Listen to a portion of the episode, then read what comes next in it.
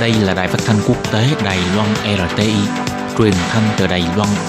Mời các bạn theo dõi bài chuyên đề hôm nay.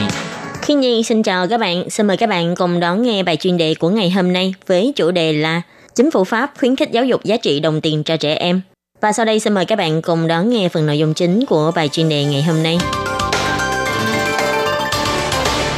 Trong số các quốc gia châu Âu, người Pháp vốn được mệnh danh là có khái niệm quản lý tài chính lỏng lẻo.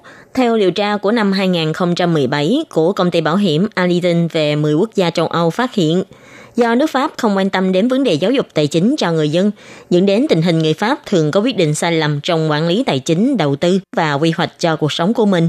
Cụ thể là trong số 48% người dân nước Pháp khi trả lời phỏng vấn về cơ chế lạm phát, lợi tức vân vân, chỉ có 9% người trả lời được câu hỏi chính xác.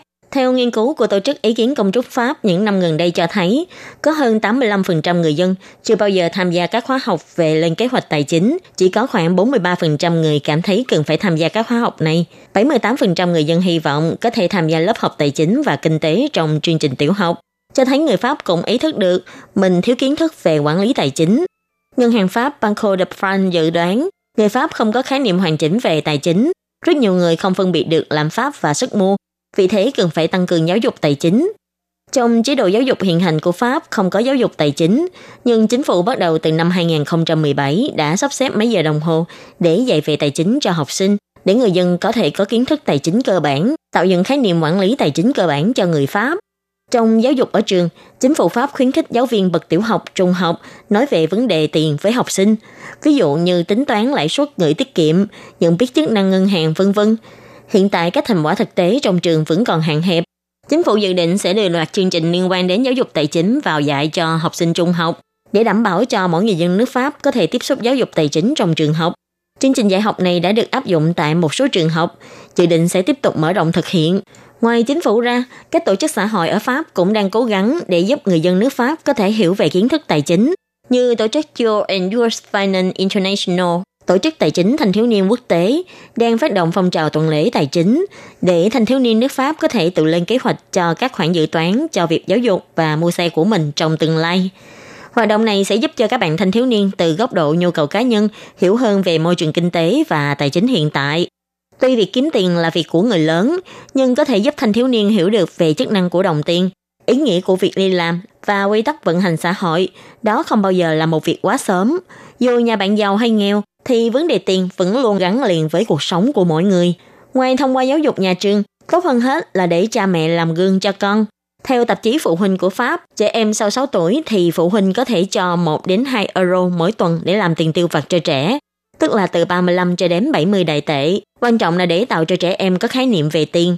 Khi trẻ sở hữu tiền tiêu vặt riêng, đó chính là một biểu tượng cho sự trưởng thành trẻ có thể học cách chờ đợi được nhận tiền và tiết kiệm tiền. Khi số tiền trong tay có hạn, thì trẻ phải biết tự kiềm chế ước muốn của mình, phân biệt cái nào là thật sự cần thiết cho mình.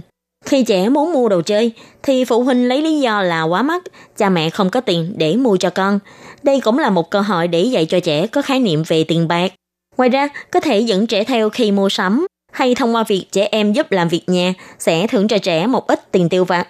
Để trẻ hiểu được muốn có thù lao thì phải đổi bằng sức lao động, để cho trẻ em hiểu được, có thể trẻ sẽ có vô số ước muốn, nhưng tài chính thì có hạn. Tiền cũng không tự nhiên mà có, muốn có tiền thì phải đau động. Khi có tiền thì vẫn phải ưu tiên sử dụng trong các khoản chi tiêu cơ bản như tiền ăn, ở hay giao thông. Phụ huynh cũng có thể mở tài khoản ngân hàng riêng cho trẻ, để cho trẻ có thể học tập tự quản lý. Và các chuyên gia cũng góp ý là phụ huynh không nên phê bình việc trẻ em tiêu tiền tiêu vặt của mình như thế nào, dù có thể trẻ sẽ dùng vào việc mua các món đồ chơi vô bổ, nhưng đấy cũng là sự tự do của trẻ. Khi dạy trẻ em về giá trị của tiền bạc, thì đồng thời cũng phải để cho trẻ hiểu được ý nghĩa của những giá trị vô giá. Tiền chỉ là một công cụ, không thể mua được mọi thứ trên đời. Và trong quá trình học tập quản lý tiền bạc, cũng có thể bồi dưỡng năng lực tự chủ và tính trách nhiệm cho trẻ, để trẻ sau khi lớn lên cũng có thể tự kiểm soát được ham muốn vật chất, tự cân bằng dự toán cá nhân, trở thành một người tiêu dùng có trách nhiệm. Càng sớm nhận biết được quy tắc về vị trí của đồng tiền trong xã hội sẽ càng giúp cho trẻ em có khái niệm tiền bạc đúng đắn. Đồng tiền phải được đổi bằng sức lao động và phải biết chi tiêu đúng mức theo khả năng của từng người. Và các bạn thân mến, bài chuyên đề của ngày hôm nay cũng xin tạm khép lại tại đây. Cảm ơn